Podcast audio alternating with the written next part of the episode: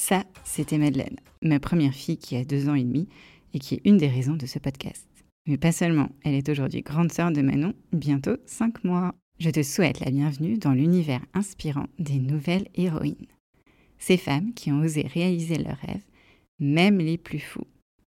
Ouvre grand tes oreilles et laisse-toi porter par leurs histoires. Allez, c'est parti Aujourd'hui, je vais te raconter l'histoire d'Alice, la fondatrice d'une marque de cosmétiques qui fait plein de crèmes toutes douces pour la peau des bébés, des enfants et des parents.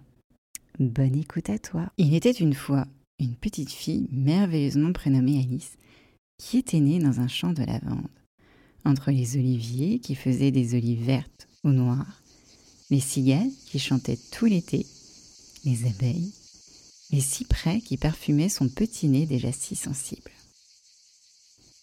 Alice avait la chance de vivre au milieu de la nature luxuriante de la Provence. Elle ne le savait pas encore du haut de ses dix pommes de pin et demi, mais cette nature qui l'entourait avec un grand M regorgeait de trésors et cachait des vertus encore insoupçonnables qu'elle allait très vite découvrir. Petite, Alice a grandi avec ses deux sœurs au milieu d'une grande famille engagée, entourée de femmes qui lui ont transmis le goût de l'humain, l'amour de la nature et du cosmos. Être engagé pour sa famille, c'était faire quelque chose pour les autres. Aider son voisin ou encore accueillir sous son toit des personnes qui ne pouvaient pas vivre toutes seules. Et surtout, Alice a été élevée avec comme philosophie que tout était possible dans la vie, qu'il fallait faire parler son imaginaire et sa créativité. Tu sais ce que c'est l'imaginaire? C'est comme le pays imaginaire de Peter Pan, où les enfants réalisent leurs rêves. Peter, tout est exactement comme je l'avais rêvé. Un peu moins petite, Alice était comme Panoramix. Et une question. Si c'est un autre druide qui fabrique la potion magique, est-ce que j'aurai enfin le droit de la goûter? Le druide d'Astérix, parce qu'elle fabriquait des petites potions encore plus magiques à partir des plantes dont ses grands-mères au doux prénom de Claudette et Paulette lui vantaient les mérites. Et surtout, les bienfaits pour la peau des femmes, des hommes, des enfants, des bébés en culotte couche pas courte et les tout petits bébés aux petits bobos qui ne sont pas toujours très beaux. Un peu plus grande, quand Alice était sur les bancs de l'école, elle écoutait tout ce qui s'y racontait devant le grand tableau noir. Enfin plutôt vert, de pas de terre, mais comme elle était très curieuse, elle voulait en savoir plus. Encore plus que plus, tu vois parce que ça ne sert à rien d'apprendre si on ne sait pas à quoi cela nous servira, non? Quand elle n'était pas sur les planches du banc de l'école, Alice montait sur les planches du théâtre.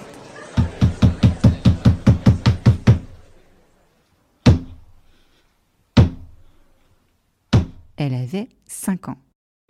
Elle ne montait pas les planches pour construire une cabane ou une échelle, pour atteindre et décrocher les étoiles du ciel comme dans ses rêves, mais pour exprimer des émotions comme la joie, la tristesse, la colère ou l'amour. Alice n'avait pas peur d'aller sur ses planches pour parler aux gens qui venaient l'écouter. Pourquoi? Parce que la peur, Alice ne la connaissait pas. Et c'était beaucoup plus mieux comme ça. C'est d'ailleurs grâce à sa famille et à son papa, qui est un peu comme Bruce Willis, à part qu'il n'était pas américain et sauveur du monde malgré lui, qu'elle n'avait pas peur. Quand Alice était plus grande que petite, elle a commencé à rêver à d'autres visages d'autres cultures, d'autres senteurs, et d'une autre nature que celle que sa Provence natale lui offrait. Et comme elle n'avait toujours pas peur, Alice s'est aventurée toute seule, loin de sa famille, avec son sac sur le dos, et une incroyable envie de voyager qui l'a emmenée, tu sais où? De l'autre côté du grand océan qui sépare la France des États-Unis d'Amérique, mais encore plus au sud, en Amérique du Sud. Tu connais l'Amérique du Sud, toi? À partir de ce moment-là, Alice a vécu mille et une vies comme Sherazade dans les mille et une nuits. Chaque pays qu'elle découvrait lui procurait beaucoup de joie et était le fruit de très belles rencontres. Quand ses copains continuaient de travailler et apprendre par cœur sur les bancs des écoles pour les grands, Alice grandissait et apprenait à être libre à cette drôle école de la vie, celle qui t'apprend à dépasser tes limites, à faire le grand saut vers l'inconnu, ou aller à l'encontre de tes croyances.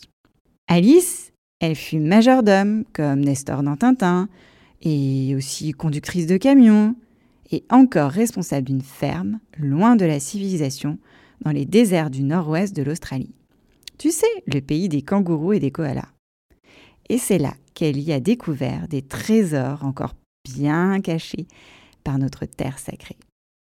Alice est même partie sur le continent asiatique en Inde pour aider une famille qui était menacée d'expulsion dans le bidonville de Calcutta. Elle y est restée pendant un an et ensuite elle est passée au Laos. Et puis un jour, elle a été touchée par une comète. Une comète au doux nom de Romy. Un petit bébé. Et c'est à ce moment précis qu'elle a compris que tout ce parcours à travers le monde l'avait destinée à une chose, celui d'élaborer à partir de potions magiques puisées dans la nature et tant adulées par ses deux grands-mères, des crèmes, des baumes, des produits qui font beaucoup de bien à la peau, des tout petits de leur maman, de leur copine, enfin tu l'auras compris, de tout le monde. Et depuis, Alice est très heureuse et elle continue à faire le bien autour d'elle grâce à la nature et s'apprête même à devenir maman pour la première fois. Voilà, c'était l'histoire d'Alice, ou plutôt le début de la grande histoire de sa vie. J'espère que ça t'a plu et que ça t'a inspiré. Et psst, si tu fermes les yeux et tu te concentres très très fort, je vais te dire le conseil qu'Alice m'a confié pour toi. Entends les autres, mais n'écoute que toi.